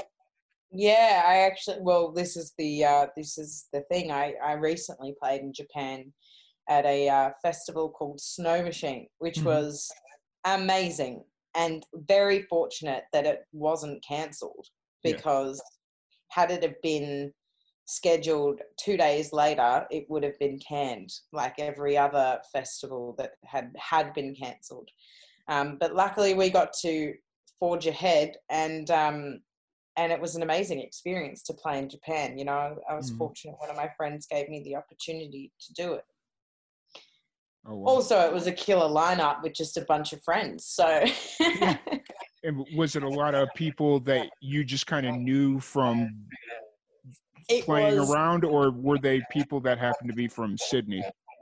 No. Uh, well, p- people they were all they were primarily Australians that were on the lineup. We had people like Peking Duk and Illy and the Jungle Giants, who are all quite successful touring bands. Um, so it was an absolute pleasure to be on to be on the same bill as them. Of course, that is the aim. Um, but yeah, but but but they are they are friends. Like we we do know each other. So it was awesome to kind of just pick up. Everyone picked up and went to Japan and played played this festival in Japan. We just got to have this really lovely experience together. Awesome. And That's a great example of um, the mus- of the Australian industry supporting each other.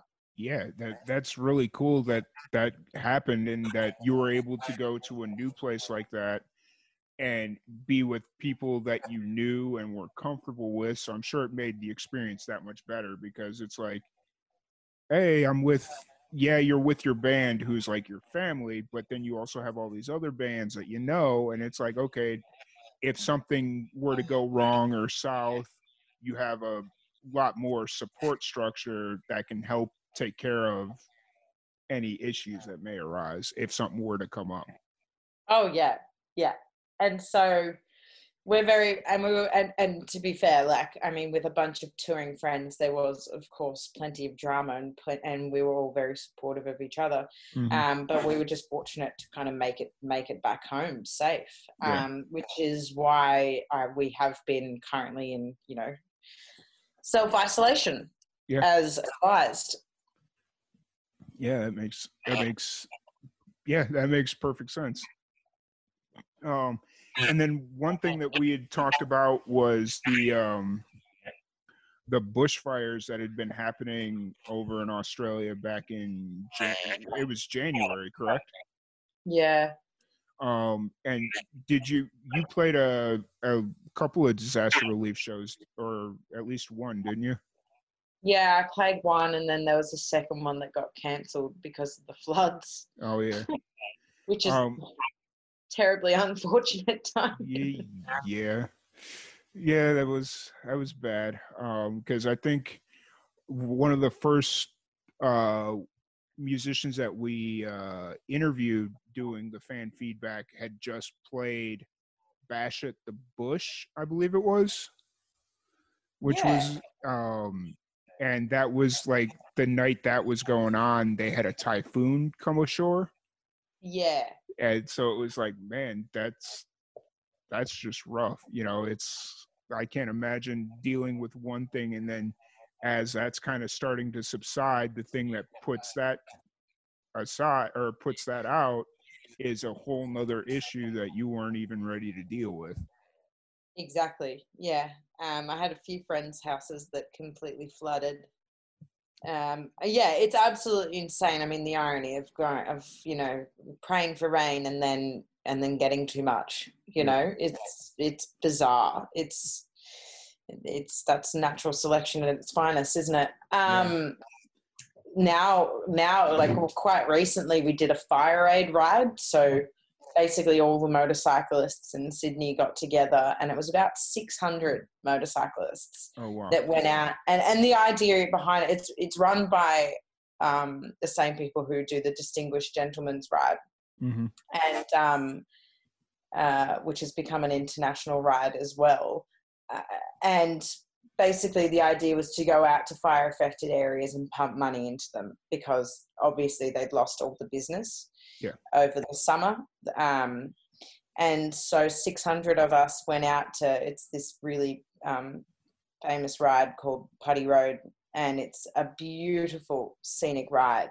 Usually, sadly, this time it was burnt to the crisp. It was Oh, wow. acres, it was kilometers, acres and acres of just burnt bushland. And as we came ac- around one of the bends, I just, I just started crying, and it was like involuntary. I didn't even. I- It's just you just you you- see it and you're instantly overwhelmed with just how sad and there's not one bird in the sky, you know. Yeah. Um, fortunately, I mean, the bush does respond well to to to to, to fires, and to and that's why we do it. That's why we have a bit of controlled fires is Mhm. back called back burning. Um, and and there was there was you know light on the end of the trees. You know there was there was sprigs of new um, new life, which was really um, humbling to see but sadly a lot of the animals got completely wiped out and of course all the businesses were completely affected and now it's you know it's not funny but it's you know it, it's it's bizarre that you know my friends and I had been planning all these trips to fire affected areas to pump money into them and now of course we have no money because we've lost all our jobs Mhm. because of covid-19 Yep. so i mean i can only laugh about it because it's it's absolutely ridiculous but um but yeah so the, the um it's a it's a harsh harsh world right now Yeah, but you know, it, it's like you had mentioned earlier. It's amazing how much everybody's supporting each other right now. Like, yeah we're all banding together that's for sure yeah, and luckily there's I, there's some stuff going on that hopefully independent or freelance creators will be okay for a little while. But if this thing continue, if this continues for any substantial amount of time, you know, yeah then i think the government might have to look into um some sort of subs subsidization yeah it, it's it'll be because like i mean we're in uncharted territories right now so it's it, it's Yeah. really interesting Hmm. but um the one of the other things that i wanted to talk about that i'm sure a lot of your fans knew or know about you were an actor actress? Yes i was. I still technically am. Do you so you don't do it as much anymore? You just that's Um, I have um, I have more control over my music career. okay. Um, when you're an independent, you can I can write songs whenever I want. I can release music whenever I want.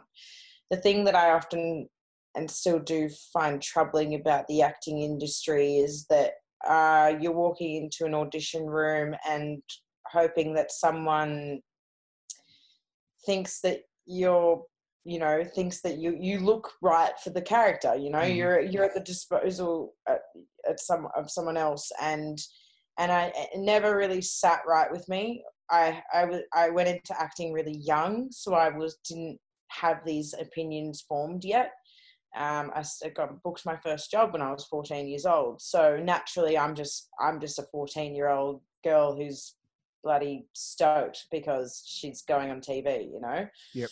Um, but the but the whole process, I just find I, I love acting. I, I I absolutely love it, and I've been doing plenty of web series and short films with my friend um, John Paul, who who writes amazing um, film right and and i find that a, a much more wholesome experience is when you're working with your friends and you know the you- you've been you've been the character's been written with you in mind because you're you're at the forefront of someone's mind. But when you go in to do auditions for network television, I'm often finding that I'm just battling the next blonde person next to me. And, you know, ultimately we're probably both talented enough and and good enough to do the job, but I, Mhm. she might have more followers than me, you know? Yep. So um, I still act and I still do auditions, but I've just, you know, um, had to kind of clean my hands a little bit of of the const of the tumultuous nature and the anxiety that goes with it. Yeah. It, as because I've tried to act a few different times and I completely understand what you mean. Like like just having no control over anything, it was just didn't sit well with me. Like it felt Yeah, like I, you'd go into these auditions and it's like okay i have no control and it's very it it started to mess with my head a little bit because it's like oh i'm not good enough you know i'm not good enough yeah, and I think the audition process is made to intimidate you as well. So Mhm. it's not an accurate representation of whether of how right you are for the role. It's you know, it's it, it it's more people can take it more personally than others, and I think that mm. I started to take it more personally. yep and, and also i mean i'm not you know i believe in you know everything goes hand in hand right? So for instance one of our you know, you know you've got Delta Goodrem and and and kylie kylie minogue and all these other all these other and lady gaga for instance you know like all these other singers and actresses who started you know who started acting and then their music careers took off or their music careers were very successful and then they sidestepped into acting you know Mhm. so i hope that one day i can get to a point where i'm acknowledged uh, comfortably for my music that i can go hey also i'm an actor Mhm. and people might be more inclined to book me Yep, very true. And at that point, it's it. You want to act, but it doesn't really matter if they pick you or not because you've got this other, you know, you got this other thing going on. So it it create like getting your music career going and then deciding, hey, I want to continue my acting career. It creates a nice balance, I think. yeah So yeah No, it it- does that that was just interesting because I I saw that and I was like, oh, okay, let's we'll definitely talk about that. yeah and i still love acting and i and i still do it And I think it's a lot more fun when it's like you have a group of friends and you just kind of continually create content cause for the fun of it. Yeah, well, that's what we've been doing. I, I- I just mentioned my friend John Paul. Like, I've literally, I started working with him three years ago on a web series, and now we've done two short films, and he's filmed one m- one of my latest music videos. So, mm-hmm. you know, we've created a, a, a family. You know, a, a network. Yeah.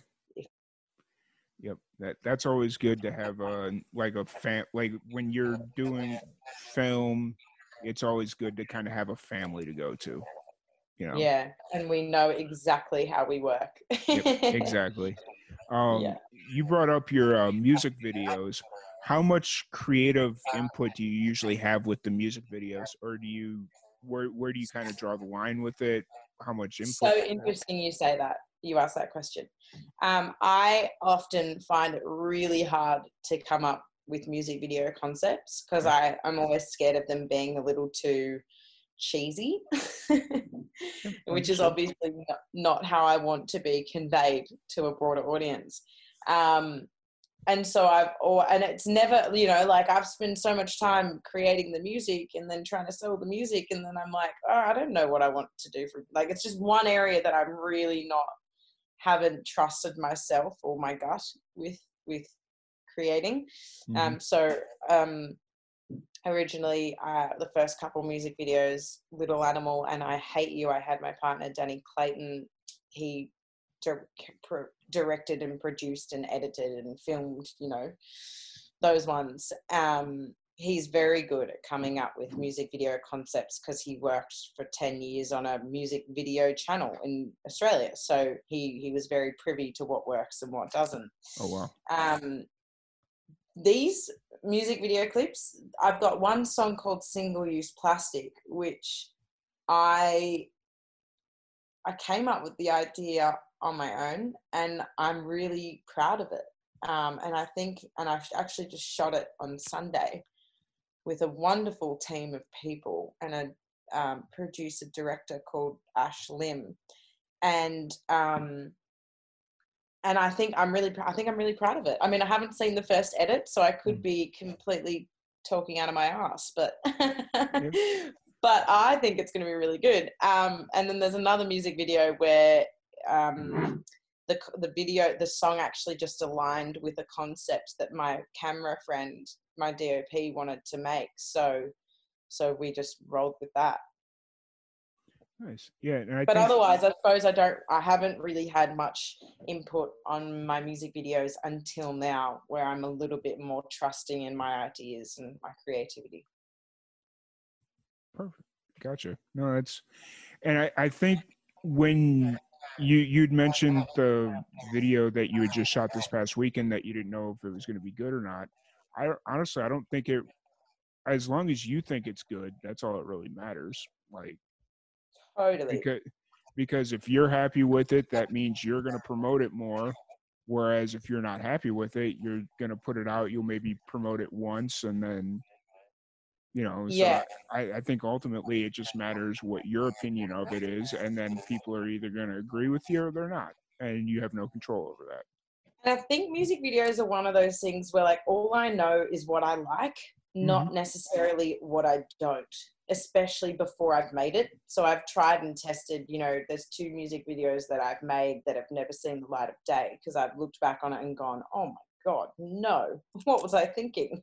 yeah. Yep. You know, I have such strong opinions about what I like and what I don't like, but not necessarily when I'm when when when the uh, when the idea is in the um, in the uh, brainstorming period. Yep, understood. I, I definitely have those I early music videos where it's just that I've produced and shot and edited and it's just kind of like what was I thinking? You know, and you know, going back it's like that's absolutely terrible. But back then I thought it was like the coolest thing ever. But so but I don't want to keep you too much longer because I know it's middle of the afternoon for you and don't want to I've keep got so much to do. I yeah, I know. Oh, No, I appreciate that. I know. I'm just laughing because literally, when I get off the this phone call, I'm going to continue researching the stock market. nice. Hey, you know what? That that's that's a smart thing to do. Like it's I, oh, it's ca- definitely a good use of my time. It's better than watching Netflix. I've uh, I watched a little too much of Love Is Blind last night, and I think I feel my I felt myself losing brain cells. yeah, I started watching Dirty Money last night and I, I'm kind of mad at myself right now. you're not talking to you. You're not talking to yourself right now. Yeah, kind of. But then I find myself going back and watching movies that I've seen like a hundred times, and it's like, what am I doing? I like- know. Isn't that the worst use of time? You're like, I've already seen this. Like, I'm not adding any value. I'm not adding anything to my brain right now. Yep, exactly. And it's even worse when you're like quoting the entire movie, and it's like I'm not even enjoying this. Like I'm just Yeah. reciting the movie. Like it's not fun. I have to constantly remind myself of like something Tim Minchin said, who's probably one of my favorite songwriters. Um, and he said, you know, you you are what you consume, Mhm. which is too right. You know, if you watch crap TV shows, that's what you know. That's what you're adding to to your mind, and and that's what you're feeding your mind and and brain. Yep. Better yep. to better to watch um better to watch documentaries. Oh, I love documentaries. Except my Yeah. my issue is I watch like the drug documentaries, the gang documentaries, and like all that stuff, and it's just like, okay, th- that's cool and fun, but what does it really do to? Yeah, what does it add? Now I know how to be a drug lord. Yeah, pretty much. until uh, until Netflix starts adding more uh, music documentaries, then yeah, Um, wouldn't that be good? yeah. But um, you know, it is it is what it is. Um, so do you have like a release date for the new music video, or is it just kind of once it's done, you'll kind of figure out what the Yeah, I'm thinking late April okay? at this stage. Um, I'm waiting for the music video to be done, and then I'll be able to kind of get everything in motion. Cool, cool. And then Yeah, you usually release that on your Facebook and YouTube. yeah, yeah. It'll be up on my YouTube and my Facebook and my Instagram. All the details. I'm sure I will be uh, promoting it a few weeks out as well, so Awesome. you can follow me there. and then um, you're also got a bunch of music. We talked about it pretty extensively, but you've got a body of work that's been recorded, and you'll start releasing it, or will you kind of wait and put like an EP together? I'm going to release two singles and then I'll put out the EP together. So Okay. it's four track EP and I'll release two tracks and then I'll um and then follow it up with the full body. Awesome. That that's like I mean honestly I think singles are the way that singles and EPs for me are the best way to do things. Yeah, I agree. I, I somebody broke it down to me. It was like, how many people do you know actually have time to sit, have the time or patience to sit there and consume an entire LP at this point? Yeah. A hundred percent. And then it becomes so what I wanted to say before, but I didn't want to come, you know, didn't want it to sound too negative was like it's quite I was quite deterred by releasing the album because because a lot of the time like it you know we get halfway through it and the rest of it falls on deaf ears and like that's something that i've spent a lot of time and money into making so why wouldn't i do myself a service by releasing it sparingly and and at the rate that people consume rather than the rate that i i wish to i wish to release Absolutely, absolutely. Um, one question that I'm going to ask, it's a very vague question, but I ask it this way just to kind of give you a little bit of room to answer it how you want to answer it uh, and kind of take it where you want to take it. But why music? uh why music because it's an expression it's a it's a it's a way of life um it was there was never any other option Perfect. I mean, that short to the point, and it, yeah, that's perfect. Um, Yeah. it's a good question i like it can i ask you a question Sure. would you rather die skydiving or scuba diving Skydiving. yeah everyone always goes skydiving Mm-hmm. And I'll tell you why. Because I have a severe fear of suffocating, oh and that that's really what it is. Like, eh, because it takes me back to the there was a com- uh, American comedian that used to have this joke about uh, it, eh, would you rather be shot or stabbed? And his the pun- basically the punchline was he'd rather be shot because when you're getting stabbed, it's like you're there the whole time, but if you get shot, it's Yeah. instantaneous. Yeah. See, I whilst I do like that, but maybe the sad, depressive mentality of a musician gets to me, and I really enjoy how cinematic a, a death by scuba diving would be. It would be really beautiful. but it- eh, like I well, well, like I said, the reason for my answer was I have a fe- a strong fear of suffocating. yeah, Whereas I could see like the mental toll that it would take on me by dying by scuba dive or uh, skydiving. But when you go, you it's go. instantaneous. Yeah, it's instantaneous. Whereas scuba diving, you're pretty, bit slower. yeah. But no, that's an interesting question. I've never been asked that before. That's You're welcome. Go and ask everyone that now. It's great. Nice. I, I will because I, I have I work with some very weird people and they'll get a kick out of that. So it, it'll be awesome. Um, but so when you're not playing music, what do you do for fun? Like what what do you do in your spare time? This is I. uh, This is interesting. I was talking about this recently. I was trying to think of what my hobbies are, and I don't really have any. I've been trying to take up painting. Okay. Um, just as another as a creative outlet that I don't feel pressure to succeed in. Mhm. So I've started painting. Um, I love going to the gym. I've just become over the past kind of six months become quite addicted to endorphins, I suppose.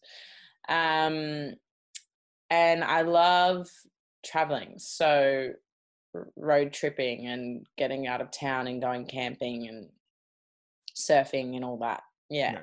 Awesome. And then I take it from the uh, little bio that you have on your Facebook page about the uh, rental car from New Zealand. You're a whiskey drinker. I'm a huge whiskey drinker. Awesome. It that that's one of the very few things that that uh, my dad passed down to me because my dad's a whiskey drinker. So like that's the one thing that we uh, have in common is the love of whiskey. Yeah. So that that kind of stuck out to me. Like I it I people together. yeah um but yeah so that that's really interesting because is there a huge like whiskey scene in australia or is it just kind of like something like you get what i'm Yeah, you know, not really. Okay. Um, my love for it probably started when I went to Scotland. okay Um, and I did a huge kind of tour. I well, I just drove around to all the distilleries because I Okay. did a camper, camper vanning trip. Um, and then it yeah, so it probably started there. And I think, you know, when you drink, when you drink um, your first sip of whiskey and it's snowing outside, it there's something really um, th- that really stuck with me about about that first taste and, and associating it with something so wholesome and lovely. And Mhm. I'm a huge fan of winter, so I just you know I I had my first experience was um, memorable, and I haven't really looked back. And now I, I you know, I, I, you know, as you know, I just went to Japan, so I did a drank a, a hell of a lot of whiskey in Japan. Nice. and so and now you- it's something that I find really culturally interesting about each country that I go to. Mm. and so do you primarily like to drink irish whiskey or all kinds of whiskey Um, I would say Scottish whiskey okay and Irish whiskey is definitely up there. I did do a couple tours when I went to Texas last year. Uh, when I went to, did the Deep South, um, we hit up the Jack Daniels distillery, which I'm Okay. sure everyone does. But I found that really interesting because that's a dry county and they have a distillery in a dry county. oh you went to tennessee Tennessee, yeah, Yeah. sorry, not in Texas. Um, that blows my mind that that's possible. Yeah, it's uh that like in Tennessee and then like even Kentucky because they're they're two states right next to each other. That's a very common thing. Like, yeah, well, it still blows my mind that there's even a dry that dry states that still exist. yeah, Well, and it's not it's not even so much a state thing; it's a county thing. Sorry, dry county. Yeah, of Yeah. course. And it, it like honestly, it it's few and far between now. But it's like when it's really just like the real old school counties. Yeah, right. like like as I know we have a couple of them here in Texas, but it's really not even that big of a thing anymore because most people will just drive across the county line, and buy their alcohol. buy their alcohol, and bring it back. Yeah, of course. Because Yeah. basically all it means is they just can't sell alcohol. So Yeah, they go, yeah. yeah. Oh, I totally under. I totally got the loopholes and all that. I just find it so funny that they're one of like one of the biggest exporters of whiskey Mhm. is in a dry county. And uh, anyway. I, I remember that when I, because I used to, when I was in college, I did an internship at Disney World. yeah, And uh, there was a lot of uh, exchange, foreign exchange students, and there was a girl from, where was she from? I think she was from New Zealand, and she didn't understand the concept of a wet or dry county. And so I was trying to explain it to her because she wanted to go up to Nashville on one of her, or like during a break or something. And I was like, well, when you go to Nashville, stop here, stop there. And like, if you're going to go see Tennessee, and I told her the Jack Daniels distillery, you know, and she was somehow we got on the uh, fact or the topic of a wet or dry county, and she just did not understand it. And I was like, okay, here, here here's how, what what I mean.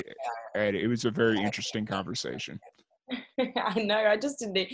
Well, I can understand why she couldn't possibly understand it because I didn't know it actually existed until I got there. Like I've never heard of a you know, of that. Like so, you know. And anyway, I, I and I mean, it very. the only reason I knew it knew those things existed was because when I was a kid, my family used to vacation in Kentucky and Tennessee. Like we'd go camping down there. Yeah. Okay. Um, and so my grandma was from the area we would go. But when we went to go visit her family, we had to make, s- or my parents had to make sure that they brought their alcohol because her parents lived in a dry county. Yes, they had to stock up. Yeah, and so like being a ignorant eight year old, I just knew anytime we were going to see great grandma, we had to. And to. let's face it, you can't have a family gathering without getting a little bit pissed. Yes, very true. Very true. it's a Um, coping mechanism. Yeah, exactly. Very true. Very very true. Uh, But you know, it was just interesting because it's like, yeah, it's not something that's very common here, but when you do run into it, it's like, really, this is still a thing. You Yeah. know, yeah, yeah, and no. exactly. My, the experience I had. But have you was was that the first time that you had been to America, or have you come over? Um, I had been to LA, which Okay. I feel like is its own world in itself. Oh, yeah. Um, Oh, yeah. yeah, that's I wouldn't even you know consider it part of Greater California. Yep. Um, but yeah, so I'd been to LA, and then we went over to New York. Um, and then it was always my dream to do the Deep South because I am very fascinated by the accent. Yeah. Um, and so we went from Charleston to Houston Okay. and we hit kind we hit you know South Carolina, North Carolina, Nashville, um, Alabama, and then got to Texas. Oh, nice. Yeah, it was, And- it was bloody amazing, and I'm so blown away by Nashville. I literally did not expect it to be so um, amazing and so filled with nightlife, and and for me personally, I, I it was probably a bit of a um, you know a bit of a reconnaissance in a sense that it's I wanted to see what what nightlife and what live music was like outside of Australia because um, in Sydney recently we had well we had lockout laws introduced a few years ago and now so it meant you couldn't enter clubs after one o'clock 1 a.m and so it meant that obviously everything started to shut down and a lot of areas started to gentrify as a result. Oh, or wow. possibly possibly that was the aim in the first place but who knows? There's plenty of conspiracies out there. Um and and so to to go to nashville somewhere that's so thriving and full of energy and Mhm. live music it was just so overwhelming and and so warmed warmed my soul hmm filled my heart it was Yep. lovely I went to Nashville for the first time about a year and a half ago, and I felt the same thing. It was just like, oh wow, I did not expect this. Yeah, that broad that I think it's Broadway Street where it's like literally a kilometer. I don't know how long that is Yeah. in miles. I still can't understand the difference. Yeah. but um, it was like you know a, the, a kilometer of just venue after venue with live bands, but four levels of Yeah. like every venue was four levels, and there was a band on every level in every venue. Like that does not happen here in Sydney. That doesn't happen anywhere in Australia. Yeah. And I went to Nashville this past or like a few months ago. I, we were talking about um tri- the trip that I went on in January. Um so I went to Nashville and I actually got to go to Broadway there. And I just like I was driving down and I really wanted to go to the BB King Blues Club Because I- yes. I had always heard about it, and I was like, you know what? I really like blues music. I even if I only get to go to one place, I'm stopping at the blues club, and I'm gonna be happy. Yeah. Except I went and stopped to go park my car, and it was gonna cost me like twenty dollars for an hour to park, and I'm like, all right, I I don't need to go see the blues club that bad. Wow. Yeah. Okay. Fair enough. And I was just like, okay, uh, I'm good. Sorry, guys. I wanted to come down here and see the place, but we're not paying twenty dollars to park for an hour, and then probably have to pay to get into the blues club. It's just not worth it. Yeah. True. But you know, Yeah. there's people that'll pay it. Good for them. Yeah, yeah, of course. I wanted to personally go to the Bluebird Cafe, but I Uh-huh. didn't realize that it sold. And this might be a bit, you know, I I watched the show Nashville, so I was particularly particularly um curious about the Bluebird Cafe, which is you know supposed to be a, a hub for singer songwriters. Um, and I didn't realize that they booked so that that they the show sold out so far in advance because in Sydney, like you'd be lucky to sell out a venue on pre-sale tickets. So I just wasn't. I just didn't realize that that was how it worked here, and so I was like, "Yay!" I looked at it the two days before because obviously I was on a road trip, so I didn't know what day I would be in each place. And um, two days before i was like definitely going to be in nashville in a couple of days. Let's book those tickets. Sold out. I'm like i was devastated. I even made my partner and i line up for like because there's that it said online that there's six church pews that they that's first come first served mm-hmm. and and i tried to i got there half an hour early and there was still a line that was about 30 meters long for Yep. those six church pews. Yep. And I was like, this is sad. I don't think it's going to happen. The dream is the, the dream has died. Yeah. And anyway, I've- we ended up on Broadway, so it was amazing. I, I've talked to a couple of people that have ha- actually had the opportunity to play there. Like they just happened to call at the right time to get booked for a show. Um, and they said, yeah, it is absolutely incredible. It's amazing. You know, everything that you could possibly think it was, it is. yeah, I've had a couple people tell me that they'd never been to Nashville, but they had watched the show Nashville and then learned about the Bluebird Cafe. And yeah, so that, that's very interesting to me. and naturally, I'm sure it's become even more popular because of the show. Oh, yeah. Well, that and then if you watch like The Voice or any of that stuff, it, everybody on there or anybody from Nashville that goes pretty deep in that show, like it's just a walking billboard for Nashville. Like, Yeah, yeah, totally. it's interesting but um but yeah i want to uh thank you for your time. I like i said i don't want to keep you too much longer but that was 20 minutes ago.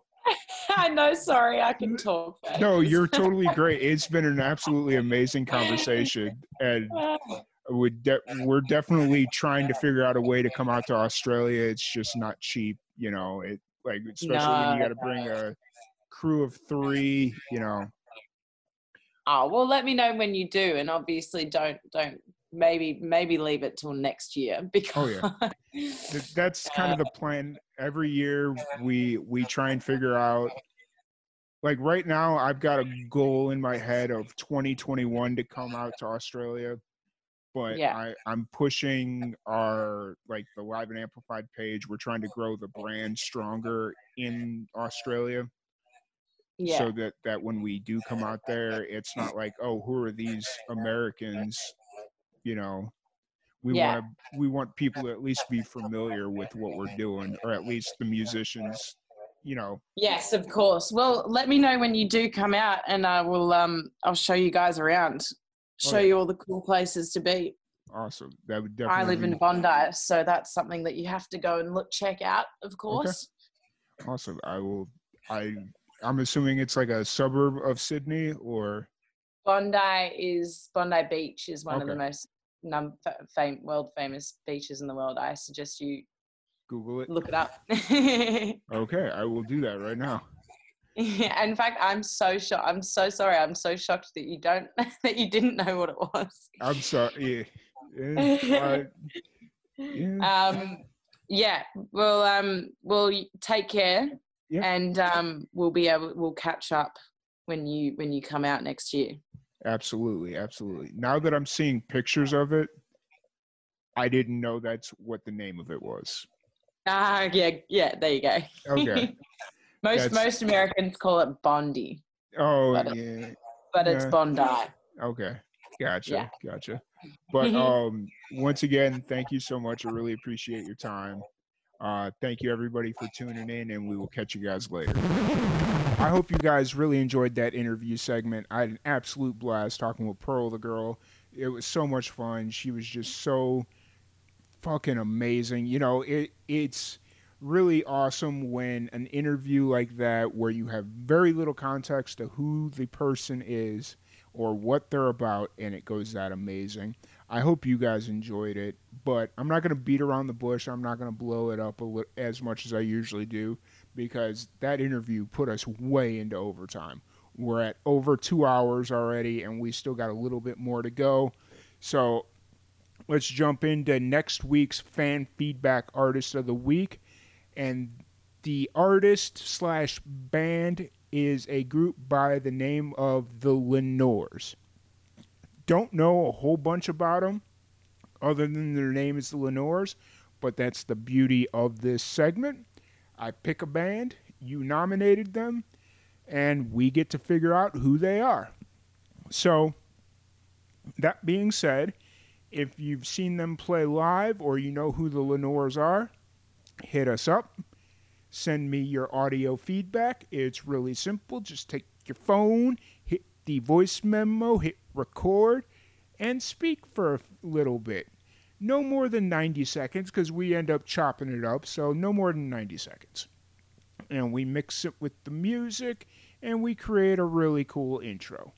I'm really excited about this. I can't wait to meet the, the group and get a chance to talk with them.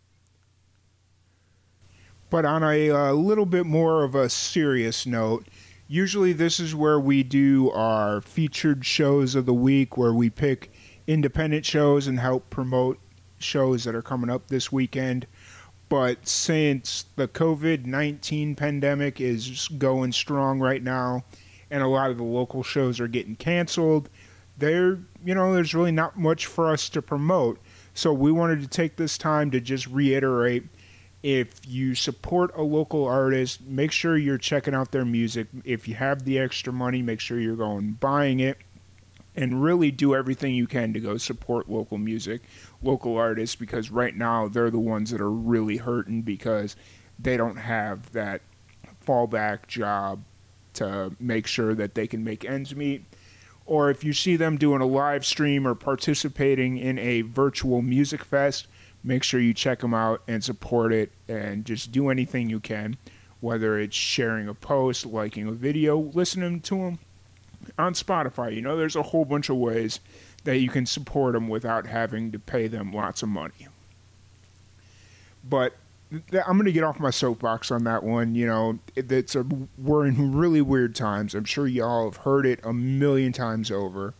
But if you support independent music and there's a local artist that you really enjoy and you want to see them continue making music, please just check out their websites, go to their Facebook page or whatever, and just support them any way you can, whether it's sharing a post, listening to them on Spotify, or even as much as buying merch. You know, it all helps and it's all gravy. So, that in light of ha- not having shows to help promote, that's I wanted to take a minute or two there and just kind of really reiterate what every musician and freelance creative is going through at the moment. So if you can go check them out, any of your local musicians or anybody you support, and just and just really if and if you have an extra couple of bucks send it to them buy their merch buy a song or share a post you know just do whatever you can to help support them so we're coming up on the end of the uh, jam session podcast here and it's time for this week's cover song of the week. It this one was sent to me i want to say it was sent to me about a week or two ago um, by a band that we had on the live cast uh, Co- this band by the name of Kody they uh, they do a really awesome cover of bad guy by billie eilish. And um, you know it, they sent me the cover of a live performance that they did and it was absolutely amazing. And so i went back into our previous chats and pulled the music video and i wanted to share it with y'all. We had some really good submissions this week but for some reason this one just really spoke to me because it's kind of different than everything else that we have on the podcast this week like we did a little bit of pop music, we did a little bit of red dirt country and blues, and then this falls into the realm of in my opinion, like I could be 100% wrong, it falls into the realm of a little bit more traditional rock, pop rock, you know. And so I thought this would be a good opportunity to showcase the song, and I hope you guys enjoy it. So let's not waste any more time. Let's get into it.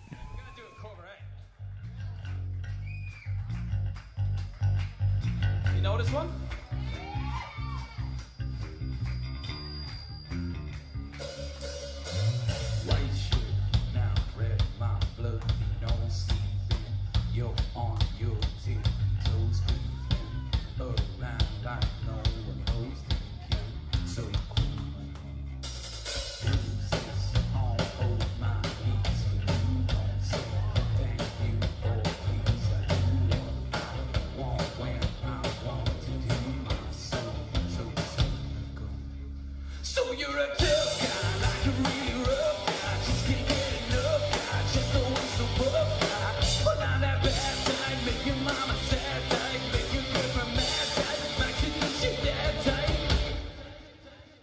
I'm